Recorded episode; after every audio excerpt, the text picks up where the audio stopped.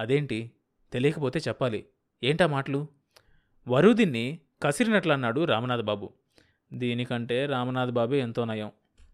ఇది తనే విష్ణు చక్రం తిప్పుతున్నట్లు మాట్లాడుతోంది. ఆయన లేకపోతే అసలు దీనివల్ల ఏమవుతుంది? పెళ్ళాం మీద కోపం అలా అణుచుకొని తీర్చుకున్నాడు వెంకటపతి.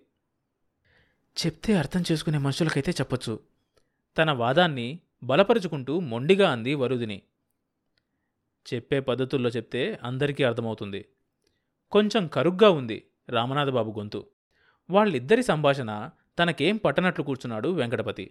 కొడుకు చేతిలో ఉన్న డ్రంబాయ్ బొమ్మను తీసుకొని అటూ ఇటూ తిప్పాడు. డ్రంబాయ్ దడదడా మ్రోగించాడు. వెంకటపతి నోరు తెరిచి చూడసాగాడు. రవి తండ్రి చేతుల్లో నుంచి బొమ్మ తీసుకొని కీ ఇచ్చి మళ్ళీ తండ్రి చేతుల్లో పెట్టాడు. ఆ చెప్పేదేదో ఆయనకి చెప్పకూడదు. మధ్య నాకెందుకు ఈ ఉపన్యాసం? రామనాథ్ బాబు కేసి చురుగ్గా చూస్తూ అంది వరుదిని. పట్టుకుంటే వదలవు కదా. ఇప్పుడెవరిని పట్టుకున్నానంటారు? సాగదీసింది. రామనాథబాబుకు నోట మాట రాలేదు. వరుదిని కేసి నొసలు చిట్లించి చూశాడు. ఒకళ్ళని తిట్టుకోవాల్సిన అవసరం నాకేంటి? మళ్ళీ రెట్టించి అన్నది వరుదిని. నీతో మాట్లాడే ఓపిక నాకు లేదు. పోనీ పోట్లాడే ఓపికన్నా ఉందా? ఈసారి రామనాథబాబుకు నవ్వొచ్చింది. వరుదిని మాటకారి. ఆమెను మాటల్లో జయించడం తన చేత కాదు. తన ఓటమిని అంగీకరించాడు. చిరునవ్వుతోనే తెలియజేశాడు. వరుదిని ప్రసన్న వదనంతో లేచి లోపలికెళ్ళింది. రవి బొమ్మలన్నీ ఎత్తుకుని వరండాలోకి వెళ్ళాడు అక్కడ చేరిన నౌకర్ల పిల్లలకు అవి ఎలా తిరుగుతాయో మునుగుతాయో ఒక్కొక్కటే చూపించసాగాడు. నీవేమిటనేది? జాగీర్ బడేంటి వెంకటపతి రామనాథబాబుని అడిగాడు. జాగీర్దార్ స్కూల్ అంటారు. అక్కడంతా బాగా ఉన్నవాళ్ళ పిల్లలే చదువుకుంటారు. అదెక్కడా మన ఊర్లో లేదే నేనెప్పుడూ వినలేదు. రామనాథబాబు పెదవుల మీద చిరునవ్వు తొనికింది.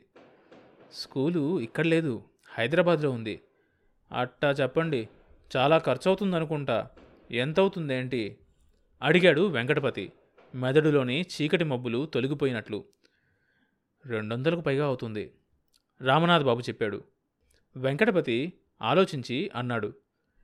ఏడాదికి రెండొందలైతే పర్వాలేదనుకుంటాను. జమీందార్ల బడి కదా. ఆ మాత్రం కాకుండా ఉంటుందా మరి? ఏడాదికి కాదు నెలకి రెండొందలు. వెంకటపతి మీద రామనాథ్ బాబుకు జాలి కోపం రెండూ కలిగాయి. నెలకే రెండొందల. వెంకటపతికి గవదలు నొక్కుకుపోయాయి.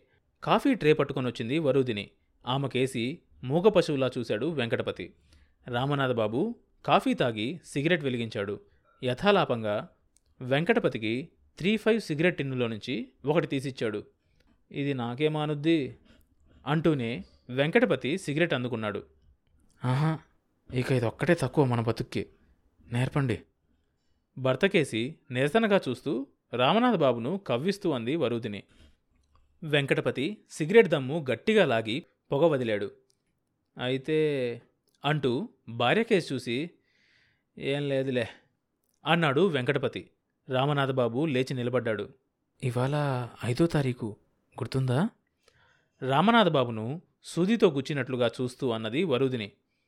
ఎందుకు లేదు? అన్నట్లు రామనాథబాబు తలగిరేశాడు. బాబు స్కూల్ ఫీజు బట్టలు ప్రయాణం ఖర్చులు ఈ నెల అదనంగా వరుదిని మాట పూర్తి కాకుండానే అంటే నీ ఉద్దేశం ఆ మాత్రం బుర్ర నాకు లేదనేనా? అన్నాడు రామనాథబాబు. అట్లా అడుగు దాన్ని అట్లాగే అడుగు. ప్రతిదీ దానికే తెలిసినట్లు ఎవ్వరికీ తెలియనట్టు అనుకుంటుంది. అనుకుని వెంకటపతి మనసులోనే రామనాథ్ బాబును అభినందించుకున్నాడు.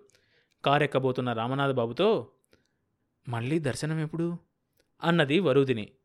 రాణిగారి అనుజ్ఞ అయినప్పుడు పక్కనే ఉన్న వెంకటపతిని చూస్తూ ఆ మాటలు పైకి అనలేకపోయాడు రామనాథబాబు.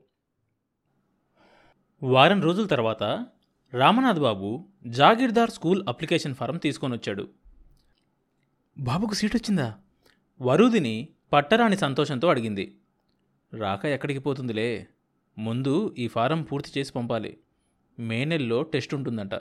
జూన్లో చేర్చుకుంటారు. కవర్లో నుంచి ఫారము ప్రాస్పెక్టస్ తీస్తూ అన్నాడు రామనాథ్ బాబు మళ్ళీ టెస్ట్ ఏంటి? మినిస్టర్ గారితో చెప్పి ఏం లాభం? ఎవరు చెప్పినా పద్ధతి మాత్రం అదేనట. నీకెందుకా గొడవంతా? ఫారం పూర్తి చేసి రిజిస్ట్రేషన్ ఫీ పంపించు అన్నాడు రామనాథ్ బాబు ట్యూషన్ మాస్టర్ని పెట్టించి ఆ నెలంతా ఇంగ్లీషు లెక్కలు చెప్పించింది వరుధిని.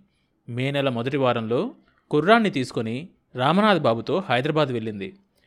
వరుదిని తిరిగొచ్చేసరికి వారం రోజులు పట్టింది. వెంకటపతి కొడుకుని వదిలి ఇన్ని రోజులు ఎప్పుడూ లేడు. వాణ్ణి చూడకపోతే బెంగపడిపోయినట్లయిపోయాడు వెంకటపతి. రవి వచ్చిన రోజు వాణ్ణి వదలకుండా తన దగ్గరే పెట్టుకున్నాడు. వాడు హైదరాబాద్లో తను చూసినవి తను చదవబోయే స్కూలు ఎంత గొప్పదో చెప్తూ ఉంటే తన్మయుడై విన్నాడు వెంకటపతి. అక్కడ పిల్లలకు ఏం డ్రెస్సో చెప్పావరా బాబు మీ నాన్నగారికి? అన్నది వరుదిని.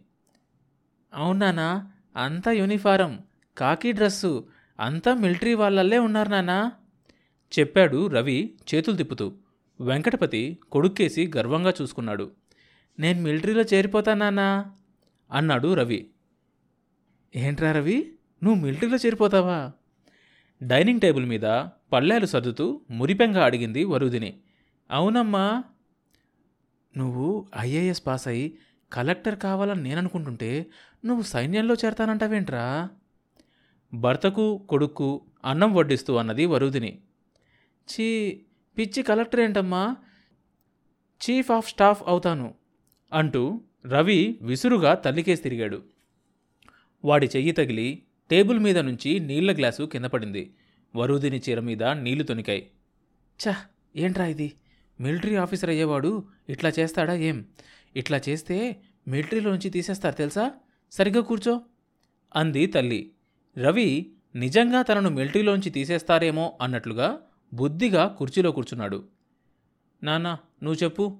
కలెక్టర్ ఎక్కువ చీఫ్ ఆఫ్ స్టాఫ్ ఎక్కువ? రవి తండ్రిని అడిగాడు. ఇద్దరూ ఎక్కువే అన్నాడు వెంకటపతి. ఇద్దరిలో ఎవరెక్కువ? సర్లే అన్నం కలుపుకో అంది వరుదిని. నే చెప్పనా? అన్నాడు కొడుకు. చెప్పు అన్నాడు తండ్రి. చీఫ్ ఆఫ్ స్టాఫ్ ఎందుకో తెలుసా? సైన్యమంతా నా కిందే ఉంటుంది. ఎవరు చెప్పారా నీకు ఇవన్నీ? వరుదిని మురిపెంగా అడిగింది. మా ట్యూషన్ మాస్టర్ చెప్పాడు అన్నాడు రవి. తన ట్యూషన్ మాస్టర్ చెప్పిన దానికి తిరుగులేదన్నట్లు. అసలు చదువు మానేసి ఇవి చెప్పాడా ఏంటి? అంది వరుదిని నవ్వుతూ. రవి అలిగినట్లు ముఖం పెట్టి అన్నం తినడం మానేశాడు. మీ మాస్టర్ చెప్పిందే కరెక్ట్. త్వరగా అన్నం తినే బాబు. కొడుకుని బుజ్జగించింది వరుదిని. భోజనాలయ్యాక వెంకటపతి కొడుకుని తన పక్కలో పడుకోబెట్టుకుని నిద్రపుచ్చాడు. వాడు నిద్రపోయాక లేచి వరండాలోకొచ్చాడు చుట్ట వెలిగించుకొని గుంజ కానుకొని తాపీగా కూర్చున్నాడు. హాల్ దగ్గరికి వెళ్తున్నారా వరండాలోకి వస్తూనే ప్రశ్నించింది వరుదిని భర్తనుద్దేశించి. టైం ఎంత అయింది అడిగాడు వెంకటపతి చుట్టకొడి దులుపుతూ. రెండో ఆట బుకింగ్ ఇంకా తెరిచి ఉండదు. మీరు వెళ్ళొచ్చు. ఇవాళ పోలేంలే బద్ధకంగా ఉంది అన్నాడు వెంకటపతి పాలుమాలి. ఇంట్లో ఉన్నాయిగా సీసాలు? ఇంకా బయటేం పని మీకు? అన్నది వరుదిని బాబును స్కూల్లో చేర్పించేదెప్పుడు? ఇంకా ఎనిమిది రోజులుంది. ఇవాళ మూడో తారీఖు కదూ? ఇంకో పది రోజుల్లో బయలుదేరిపోవాలి. పదిహేను కల్లా బాబు స్కూల్లో ఉండాలి. అయితే హైదరాబాద్లో ఇల్లు చూసారా అద్దెంత? ఇల్లెందుకు? వెంకటపతి తలెత్తి చూశాడు. పట్నంలో ముందుగా చూసుకోకపోతే ఎప్పుడంటే అప్పుడు దొరుకుతాయా? అన్నాడు. ఏంటి నీ సోదా నువ్వును? అసలు ఇల్లెందుకు అక్కడ? బాబు స్కూల్ హాస్టల్లోనే ఉంటాడు అన్నది విదిలించినట్లుగా వరుదిని. వాడికి ఏడేళ్ళు కూడా లేవు. ఒంటరిగా అంత దూరాబారాన మనల్ని విడిచెట్టా ఉంటాడు? అక్కడ ఏర్పాట్లన్నీ ఉంటాయనే కదా జాగీర్దార్ స్కూల్లో చేర్పిస్తోంది. అలా ఉంటేనే వాడికి చదువు అబ్బి పైకొస్తాడు. లేకపోతే నీలా నాలా తయారవుతాడు. హైదరాబాదులో సినిమా హాల్ కట్టబోతున్నాం కదా. మనం కూడా అక్కడే ఉంటాం. అందుకనే బాబును హైదరాబాదులో చేర్పిస్తున్నారేమో అనుకున్నాను. మనం హైదరాబాదులో కాపురం ఉన్నా సరే బాబును మాత్రం స్కూల్లో ఉంచాలి. అక్కడ ఉండే పెద్ద పెద్ద స్థితిమంతులు కూడా పిల్లల్ని బోర్డర్స్గా పెడతారు. అక్కడి చదువులు మన చదువులు లాంటివి కావు. అయితే నువ్వు కూడా వెళ్ళి చదువుకో బాబు స్కూల్లో. బిల్ కలెక్టర్ అన్నా అవుదువు గాని. వెంకటపతి నవ్వడానికి ప్రయత్నించాడు. అయినా నవ్వు రాలేదు హైదరాబాద్ చుట్టూ ఆరు నెలల నుంచి తిరుగుతున్నారు. ఇంతకీ హాలు కట్టే సంగతి ఎంతవరకు వచ్చినట్లు? మనం చూసిన స్థలం చాలా మంచిదే. కానీ ఏదో లిటికేషన్లో ఉందట. అక్కడ సాయిబుల ఆస్తులన్నీ ఏవో గొడవలుగానే ఉంటాయట. ఇంకా నయం. మనకు ముందే తెలిసింది. ఒకసారి మోసపోయింది చాలక.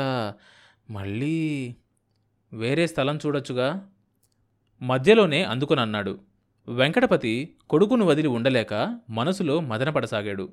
అంతకుముందు హైదరాబాదు వెళ్ళడం అంటే ఇష్టపడనివాడు కొడుకు కోసం ఏదైనా వదిలి వెళ్ళటానికి మనస్సు దృఢపరుచుకున్నాడు. ఎలాగైనా సినిమా హాల్ ప్లాన్ కుదిరి హైదరాబాద్లో కట్టడం జరగాలని మనసారా కోరుకున్నాడు వెంకటపతి. స్థలాలెందుకు లేవు? కట్టుకుపోయినన్నున్నాయి ఈ స్థలమైతే చాలా మంచి సెంటర్లో ఉంది. చవగ్గా దొరుకుతుంది. మనం నాలుగైదు వేలు ఖర్చు పెట్టి ఐజీపీ వాళ్ళని పట్టుకుంటే ఈ స్థలం లిటిగేషన్లో నుంచి బయటపడుతుంది. రామనాథబాబు గారు పెద్ద పెద్ద వాళ్ళని పట్టుకొని మొత్తం మీద పని సాధిస్తారులేండి. రెండు మూడు నెలల్లో స్థలం మనం రిజిస్టర్ చేయించుకోవచ్చు. ఈ లోపల ప్లాను పర్మిషన్లు లోన్స్ ఇవన్నీ చూసుకోవాల్సినవి చాలా ఉన్నాయి. అవి పూర్తయ్యేసరికి ఈ స్థలం లిటిగేషన్లో నుంచి బయటపడుతుంది. తను చెప్పేది భర్త వినడం లేదని గుర్తించి ఆప్ చేసింది వరుదిని. అయినా ఈ మనిషికి తను ఇంత చెప్పడం ఏంటి?